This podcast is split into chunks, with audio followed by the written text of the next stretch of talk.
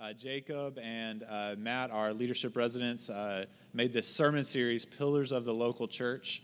Uh, and we've been going through that uh, over the past, um, really the past month so far. Uh, it's been it's been really great going through um, the things that make the church uh, what it is, make the, the local church what it is, the things that are the foundation, and uh, build the structure of who we are as the church. And so uh, today uh, we're going to have uh, Joe Wood. He's the BCM director, the Baptist Collegiate Ministry at UL. he leads that and directs it. I've been working with him there for years. Um, I've known him probably too long uh, as anyone who's known him that long would probably say. Uh, and so, uh, uh no, I'm uh, excited to hear uh, Joe come and speak this morning. So, y'all give a round of applause for Joe.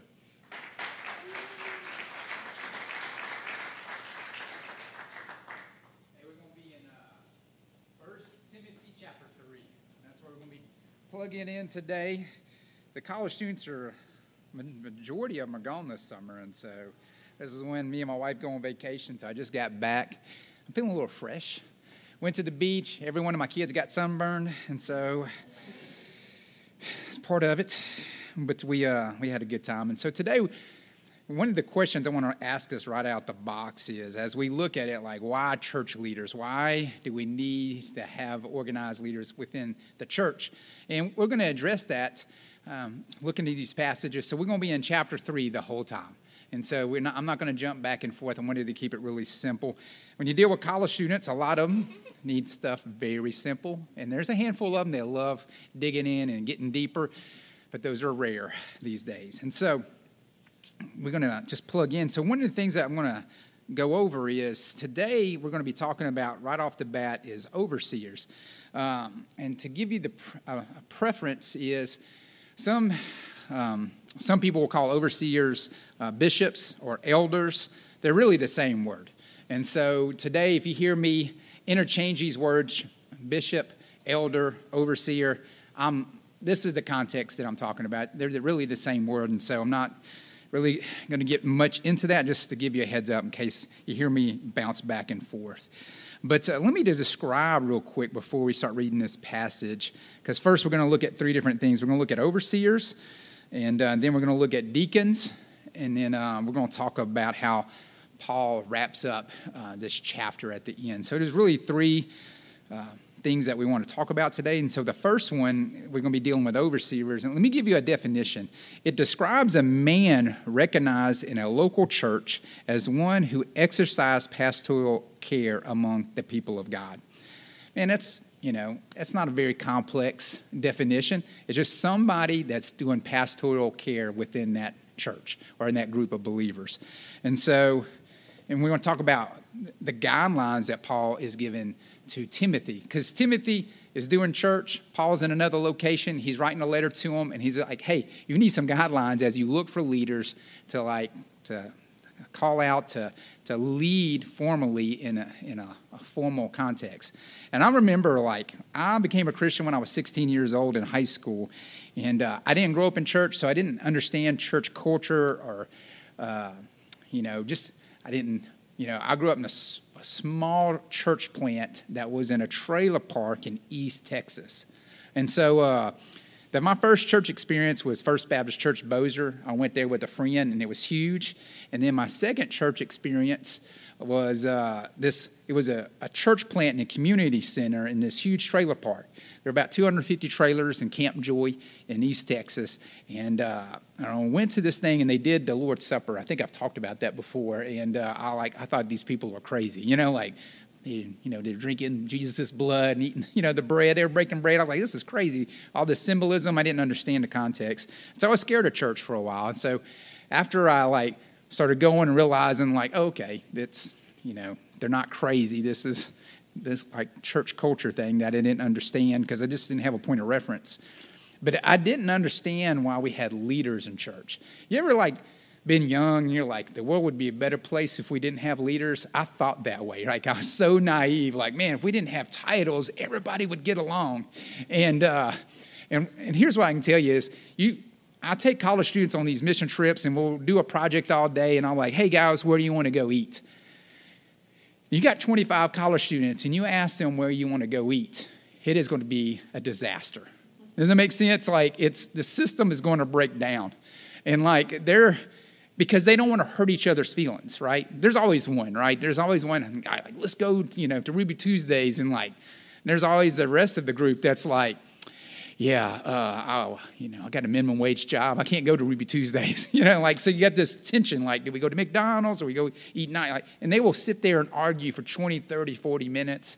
And if you need an answer and respond to emails, it's a great time to do that. And so, like, but we need leadership and people that are called out that help guide us in the right direction.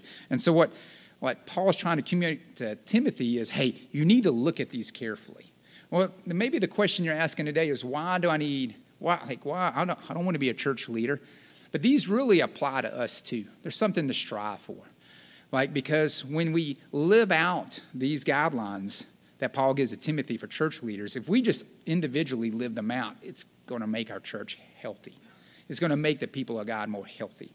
And so it's something to step back and be objective like, am I really living out these principles that Paul is sharing? And so the first one is 1 Timothy chapter 3, verse 1. It says, Here's a trustworthy saying. Whoever aspires to be an overseer desires a noble task. That's easy. Like, hey, that's a pretty noble thing to do. But we have to remember, like, during the beginning of like the church, back in the day, like this, it wasn't the most popular to be a leader in the church. You know, the church being persecuted, and uh, it wasn't like a lot of prestige in a position like this.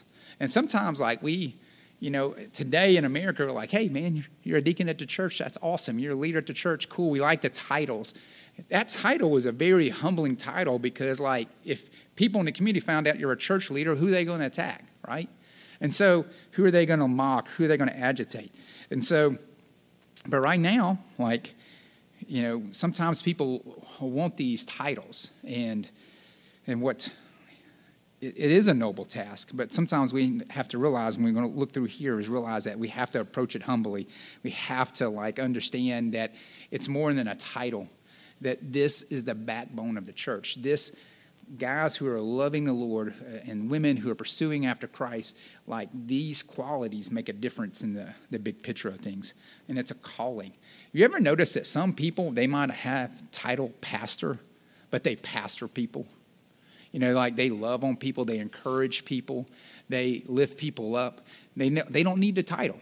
And way before I ended up being in college ministry, I was working at Waffle House, you know, in my college days. And like I met people that worked at Waffle House that just the Lord was upon them. They loved the Lord so much that it was effortless for them. It seemed like it was effortless for them to share the gospel with their coworkers, invite people to church, like and lift people up and pray for people.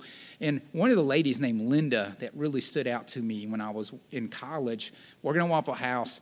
She didn't graduate from high school. She smoked all the time and like you know, had been to jail a couple of times and like got her, you know, she met the Lord, her life changed, and God was using her to impact people for the kingdom.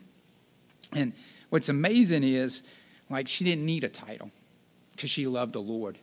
And what I want to challenge you today is yes, it's noble to want titles, but also we need to, like, our character matters more than the title. How we live daily matters more. First Timothy uh, 3, let's look at verses 2 and 3. It says, Now the overseers is to be above repo- approach, faithful to his wife, um, tempered, self controlled, respectable, hospitable, able to teach, not given to drunkenness, not uh, violent, but gentle, not quarrelsome, not a lover of money. Man, that's a pretty big list. And like, when as I was reading through some commentaries, like there's these pages and pages on each word and what it means and and um, how it could be applied. But I'm going to try to keep it really simple today. Um, the overarching requirement of a godly leader is what happens on the inside first, and then they, like what happens on the inside is a reflection on the outside. It, you, you'll look at that person's home and they love the Lord on the inside. Their home is going to be affected. Their workplace is going to be affected, right? Their, their friends interact are going to be affected. They're not, these things are not categories from each other. It's a part of all of these things. And one of the things that like was hard for me to learn in college, I liked to when I first got to college, I wanted to compartmentalize my Christian faith. Like I wanted to be a fraternity guy, and also like party and live hard, and also like wanted to be in church on Sunday morning, inviting people to to um, like our Sunday school class.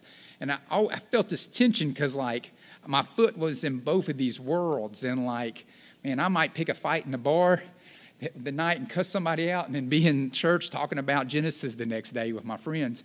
And so, like, there was this compartmentalizing. And one of the things that we can look at leadership in the church is we can't, leaders can't compartmentalize different aspects of our life. God has to reign in all aspects of our life.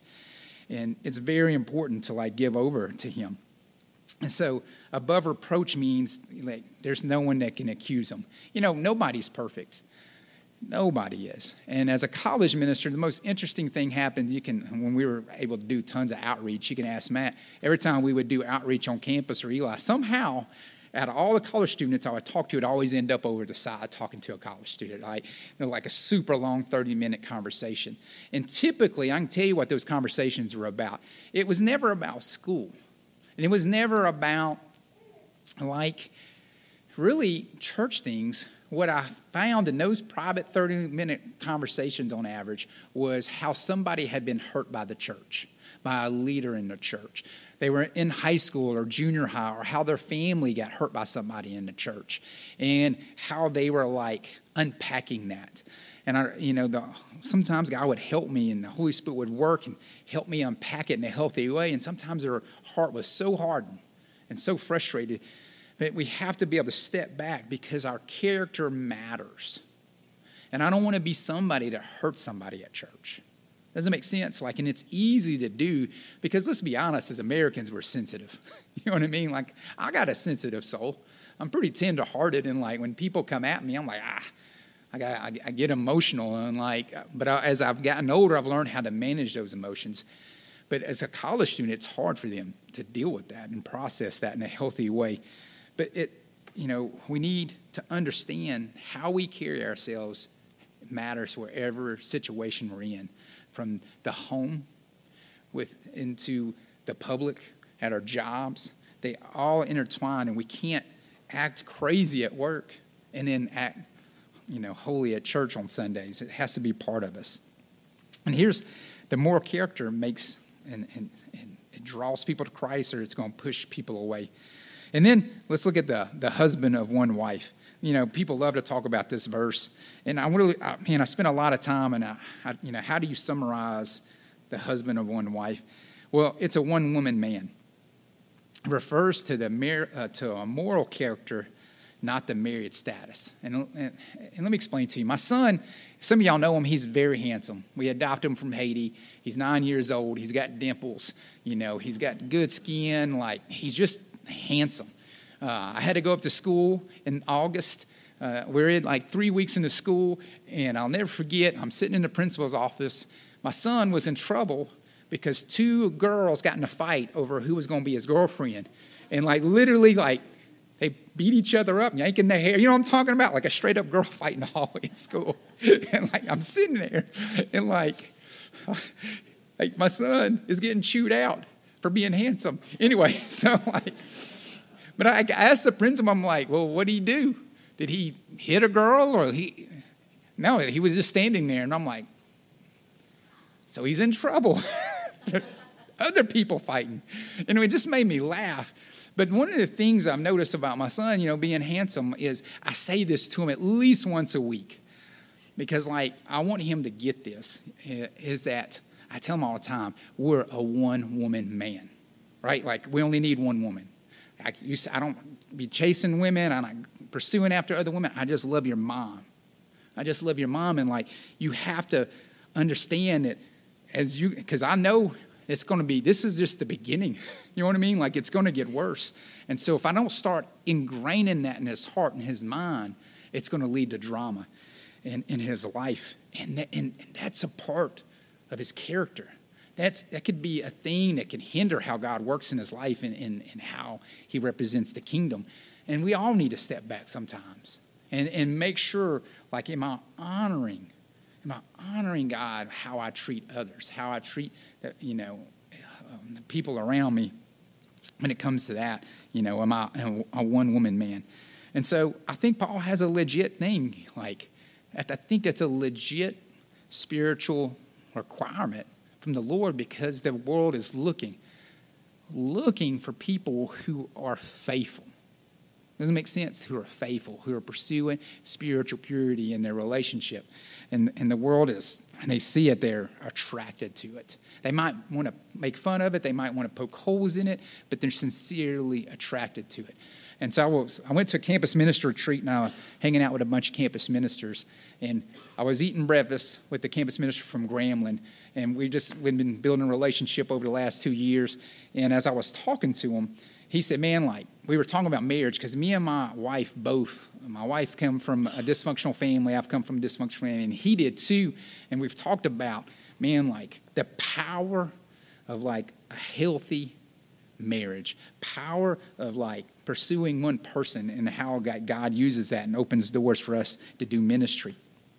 But man, God can use us when we're single too. This doesn't exclude single people because being sexually pure matters because the world is watching. And I think it's hard for young college students. Sometimes they're like, man, like, why am I sacrificing? Why am I like, why am I like holding back?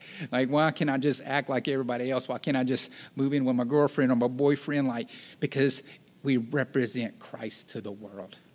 And we're drawing people to Christ through these things. And it's a worthwhile sacrifice. It honors God and honors our local group of believers who are all sacrificing for the greater good of what God wants to do in us and through us. So, one of the other things that talked about is self control uh, that's uh, well disciplined and serious about uh, spiritual things and not judgmental. You know, it's we have to be self control, and we have to. We can't just overreact. Um, my favorite thing is like with young men that I see in my lifetime is, ten young men tend to be like undercompensate or overcompensate. You know what I mean? Like you've met those guys, like they're everywhere, and um, it's funny about the guys who overcompensate, they tend to stand out in the crowd. But self control is part of like being a good follower and representing the church. And we need to not our leaders to be self controlled, but all of us in here need to be self controlled. And, um, and then the other thing it talked about is hos- hospitable. And, I, you know, one of the things with Matt is Matt will invite you to his house real quick to eat. You know what I'm saying? Like, who's been in here invited? You know what I'm saying? Like, Matt wants to eat lunch. He, he's all about drinking some coffee with you because Matt's got the gift of hospitality. Does it make sense? And listen, God calls church leaders to be hospitable. And it says, if you want to break down the word hospitable, and man, I read through all these commentaries. If I, I try to sum it up in a really simple phrase so we can remember it, it's to love strangers to everybody's welcome. To love strangers and make your house available to people. Make, make time for people. Make yourself available for people. And so, you know, some of us, it's easy to just go home and stay to ourselves. It's work, mental work. It's spiritual work that make ourselves available for others. And so, man, it's difficult for some of us, and sometimes it's difficult me. I love, I'm pretty extroverted and I love people, but I get tired too. I'm like, man, I just, I just want to go watch Top Gun and not think about the world, you know, like it's like just pretend to be somebody else for two hours.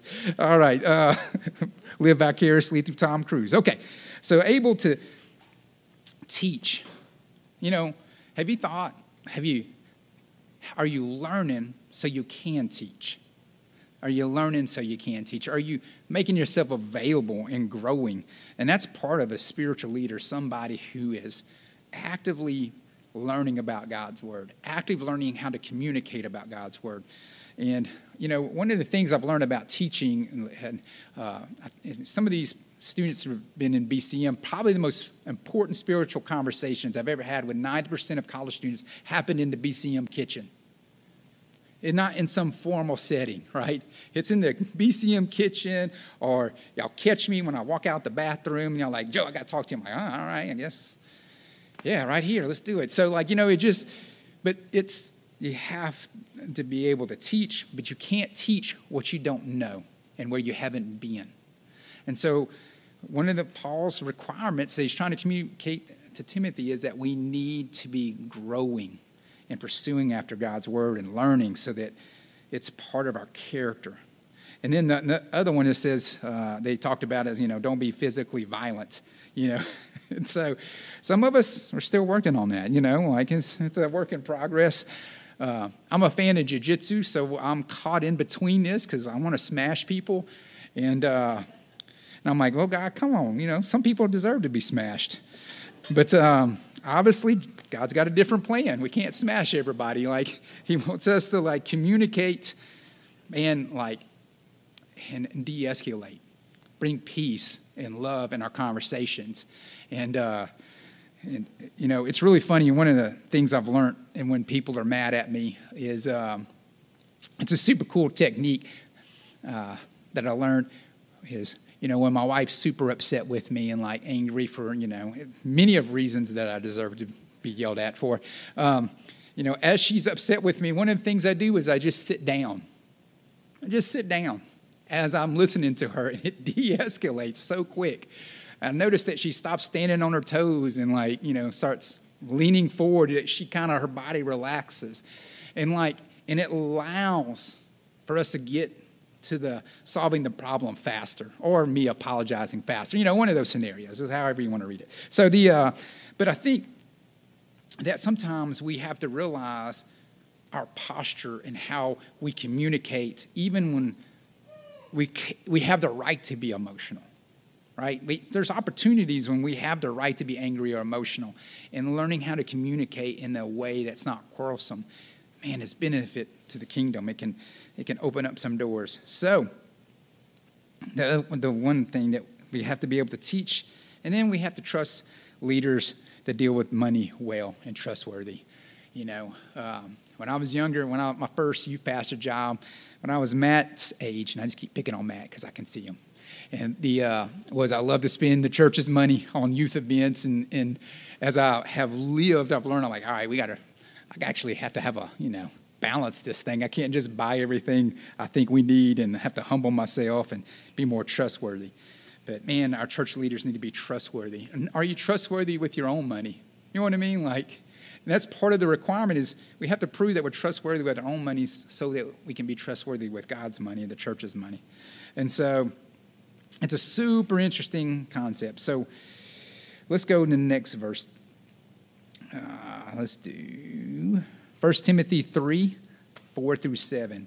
He must manage his own family well and see that his children obey him, and we must do it in a manner worthy of full respect. If anyone does not know how to manage his own family, how can he take care of God's family?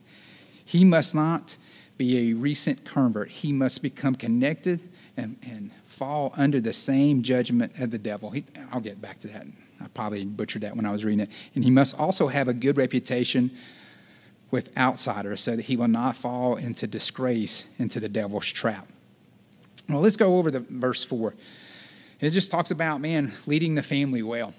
So that was the thing that I was worried about most in college is how do I lead my family well? Because I come, my mom, just to give you some backstory, my mom was married seven times. She was very pretty and she attracted very handsome guys. And they liked each other for a while, and they, you know, would, they would constantly move in different directions. And so I've seen a lot of stuff by the time I got to college.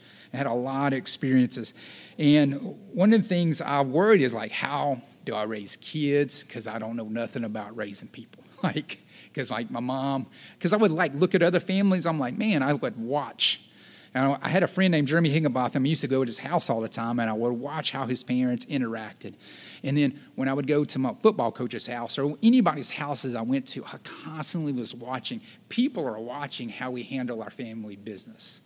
It brings honor to God. And Jeremy Higginbotham's parents, as crazy as they were, helped me like they laid some bricks, some good foundations. God used them to say, all right, it is worthy to stay married. It is worthy because I noticed he would flirt with his wife. You know what I mean? Like, do honey, do chores and like. I noticed he would say sorry to his wife. Listen, in my house, nobody said sorry. Everybody was right. Even if we burnt the house down, everybody was right.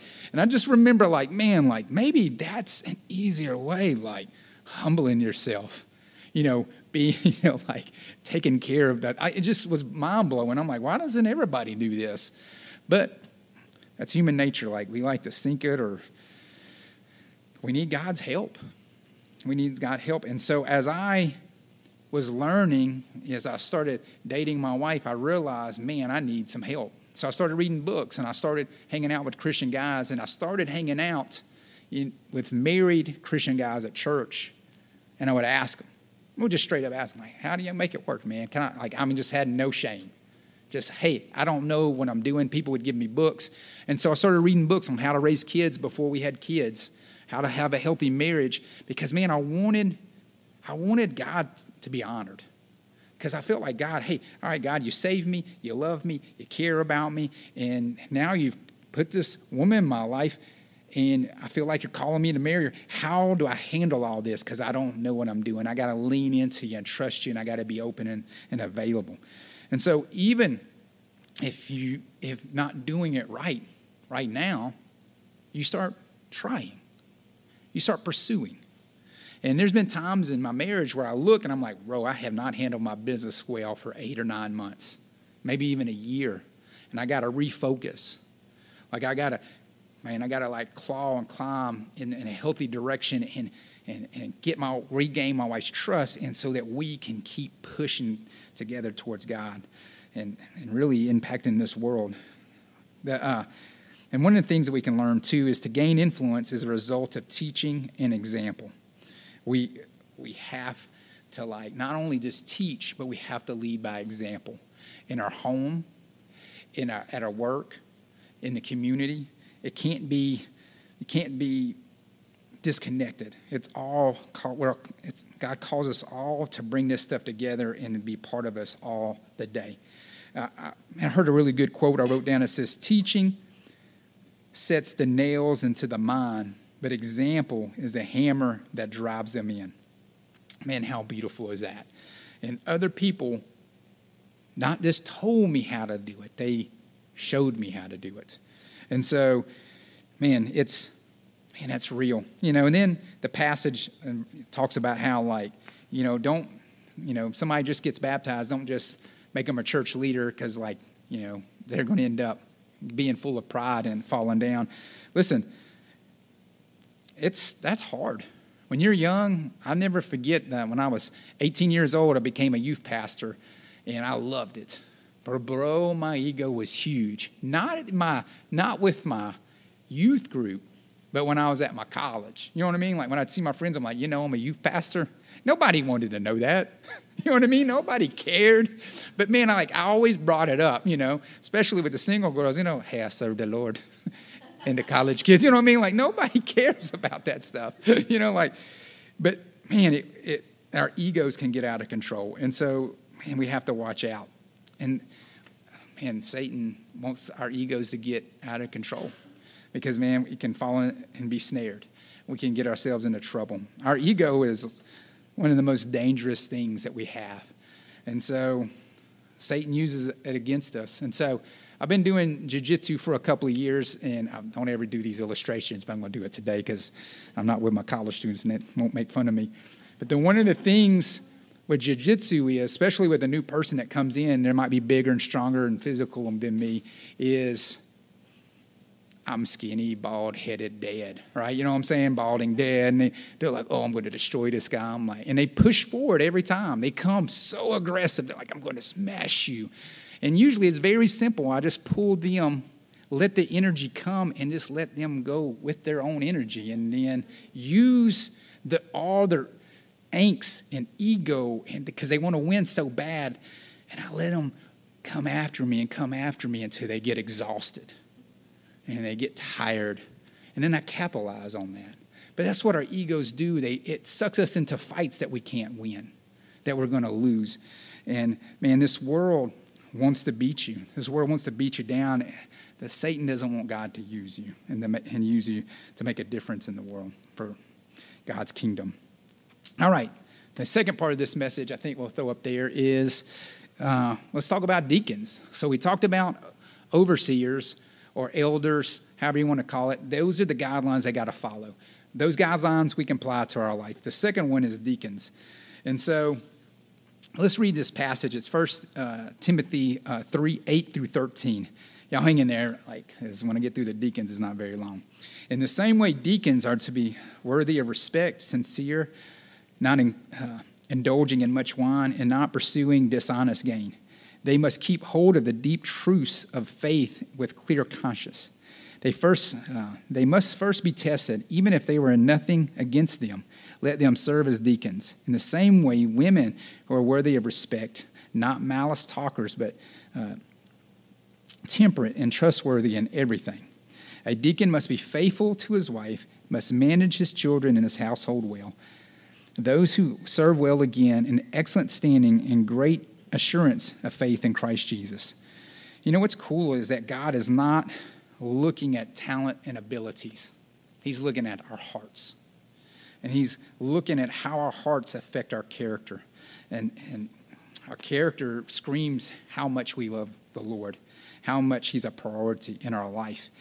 And so, the, if you look at this passage, there's not much difference between deacons and overseers, is that um, the um, overseers are more of teaching, that's one of their roles. Um, but that's really the big, that's not much of a difference. And the word deacon means to serve. It's just a person that is called out to lead in a, in a special way in the church. In a general sense of a term, all Christians are deacons. For all be, we should all be actively serving Christ in His church. You know, and man, you know, when you think about it, like we all should have some type of role how we're serving the Lord in this church, from opening the door, setting up the sound equipment, to you know prepping, inviting people to church, being a host. We all God calls us all to serve Him in some general way. And and a, man, it's it's beautiful when people submit to that and just say, "All right, God, I'm going to trust you. I'm going to follow after you." And then one of the things that stands out to me dealing with college students is, you know, not to be pre alcohol, uh, not to be preoccupied with drink, uh, not to allow it to influence your life. You know, a lot of my college kids, you know, I couldn't have a leadership team in Lafayette if I was like, hey, no one can drink and be serve at BCM. It wouldn't work. It just would be impossible. like it'd be me and Matt, like an Eli. And uh, but one of the things, like in, in Matt, I, I, when I do harp on on this stuff, I harp on like, man, God doesn't want us to get drunk. God doesn't want us to lose our senses. You know, I had an intern a couple years ago ask me, he's like, Joe, like, what do you think about drinking? And we had a long discussion. And uh, he's like, well, what about drinking in your own home? And I was like, here's, here's what I want to point out to you. And he said he's never thought about this. I said, let's just say I'm drinking at my house really late at night, and one of you guys get in a car wreck, and I'm in peril to drive to see you at the hospital. Like, man, I, I, I have a bigger calling in my life than my enjoyment. Does it make sense? Like my personal like wants and desires. And so, you know, when God calls us out to be leaders in the church, we have to think big picture of being available all the time to serve, being there for the people of the church uh, when they need us. And, you know, it can't just, you know, we, we can't step outside. My title as campus minister, it's on it's all the time. And I don't get a break. And so if somebody goes to the hospital 11 o'clock at night, I got to go to the hospital. You know, if one of the college students gets shoots, shot in the leg, I got to call and check on them. You know, like you, you just, there's all these different scenarios that you got to be available for. And man, God calls us to make ourselves available when He calls us to be leaders in the church or gives us a title. And one of the things is, you know, I don't want to hinder God's how God wants to use me. So a deacon has to be honest with money. Man, money when you're younger is the hardest thing to manage. And it's so it's such a temptation to, to spend it as fast as you get it. But we we have to learn at a, even at a young age to like learn how to balance it because it affects us the rest of our life. Right? Like if you meet, you know, if you saw me, I'm 47 and I constantly have financial troubles, it's hard to, you know, if my brother looks at me and he sees all my financial troubles, he's not going to want to hear the gospel. He's not going to want, I, I'm not going to have a foot to stand on. I have to be well rounded in my pursuit of Christ. And so it says that we need to test the, our, our church leaders, our deacons, and it's, uh, the word is, um, the context of, is in the present tense. Um, that I wrote down, it says it's an ongoing test. That as we are leaders in a church, it's ongoing. People are constantly watching and we're being tested. And so, and then let's see, he talked about women serving in the church. It's, and he's, he's not talking about wives, he's talking about women serving. And it says they have to follow all those same standards. They have to like be connected to all those standards. And they must lead serious lives. They must be absolutely trustworthy. And so the one thing I wrote down at the end of this is deacons are not supposed to seek those titles, but they should just serve, and eventually God will give them the titles. And so, as you think about these things as church leaders, sometimes we don't have to seek them. We just do, we keep our head down, we focus on the Lord, and He opens up those doors. And so, the last passage I want to read to you is 14. Um, and man, it's my favorite passage in this whole chapter because Paul does such a good job of like bringing us back to the main point. Because it's easy to get caught up in you know, I like rules, you know, in, in certain contents, you know, when they benefit me. I don't like rules when they don't benefit me. Like we went to ride go karts on our vacation, and I like, you know, if you're not rubbing and bumping the other go karts, you're not really go karting. You know, they kicked me out. My kids were totally embarrassed. Like, I didn't put anybody's life in danger, you know, just gave them a little love tap, you know. And getting kicked out by a 16 year old kid, I'm like, oh, my bad, you know. The, uh, but we can look at rules, and I could have got upset for them kicking me out of the go kart place, right? You can't ride in our go karts no more. Like I could have made a big deal about it. But the truth is, hey, probably wasn't the safest thing to do, right? You know, like practically. You know, I might have scared somebody or caused anxiety in somebody's life. And, um, but I think sometimes we have to, to step back that God gives us these guidelines because he has a greater good and greater purpose. But then Paul wraps it up with this last passage so we don't just stay focused on the rules or, or these guidelines. He gives us this passage. It says, verse 14, although I, I hope to come to you soon, I'm writing these instructions so that if I am delayed, you will know how people ought to conduct themselves in God's household. We need this. The church needs to know how to treat each other, right? Which, which is the church of the living God, the pillar and foundation of truth beyond all question, the mystery from which the true godness, uh, uh, godliness springs is great. He appears in the flesh, was vindicated by the Spirit, was seen by angels, was preached among the nations. He was believed on in the world and was taken up in glory. Man, like, Paul just reminds us of what Jesus has done, what God has done. And like, man, sometimes I have to step back. You know, uh, I'm, I keep pay attention to what's going on in, in Southern Baptist life because I'm, I'm my foot's in the door in the Southern Baptist life. And right now, Southern Baptist Convention, there's all these questions and discussions, and I and and, and heck, there's just a whole lot of stuff going on in America, just in general that distract me.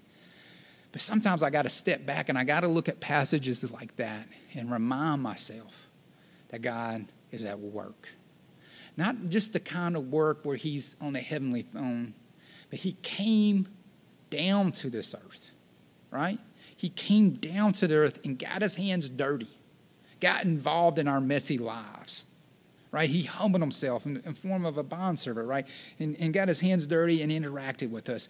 And not only does he give us these guidelines, but he showed us how to live as a man, right? He showed us how to live as a human being, breathing, looking at another human being. He's not disconnected from us. And a lot of people want to disconnect him. A lot of people want to like put him, he's way up there and he doesn't understand what it's like to be a human being. And what God is saying is like, no, I do. I understand. And not only do I understand, I have fought for you. I have bled for you. I have sacrificed greatly for you. Not only have I sacrificed greatly for you, I was willing to go to the cross and take on your sins on your behalf, which you didn't deserve. I did it for you because I love you. I want to prove that I love you. I want to prove to you that I'm worthy to follow and worship. And we have to step back sometimes in this broken culture, this broken world we live in, and remind us that our God is perfect. Our God is amazing. Our God is worthy of worship. Our God is worthy of following. Our God is worthy of spending time with Him every day. Our God is worthy to share the good news with. And God, God gives us guidelines how to do that. And we need to pursue these guidelines, and they need to become core values in our life so that we can have the most impact for Him, that we can make our hearts and our minds available for the most impact for Him to use us. And will you make yourself available this week? Will you spend time in God's Word? Will you reflect on these passages? Where do you need to check yourself? Is it malice? Are you, are you angered? Do you want to punch somebody in the face? Like, do you are you just stirring up trouble? Is your character on the up and up? Do you handle your business well? Do you handle your family well? These are tough questions. Every week, man, like when I pursue after the Lord, I, man, it's humbling experience. Now, all right, God, I know I need to work on this today. I know I need to work on that. But the journey pursuing after God is worth it because it keeps, man, just keeps helping me grow closer to Him. And I see Him do things I can't explain. And He touches people's lives. And, and I get to be a part of that. Man, that's God. He wants to use us all. Will you make your heart and your mind and your soul available to Him? I'm going to pray. God, just pray that you help us hang on to you and your truths. God, help us just dig into your word and put your word into our hearts.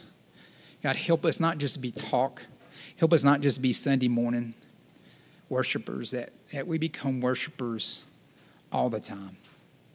That we're drawing men and women to you all the time, God. Help us, God, not only like be uh, take care of our spiritual life, but help us look at the big picture and help us lead others to grow spiritually towards you, to grow in you in your word and, and to make themselves more available. And I pray, God, that you, that, man, you just teach us, pull at our hearts. Don't let us be satisfied. Help us be hungry to, to know you more. Help us be hungry to share your word with everybody we meet. Help us, God, allow you to reign in our home life, our work life, our friends. God, help us allow you to to tear all the walls down and let you have all the access to every part of our life for your kingdom. We love you in Jesus Christ, we pray.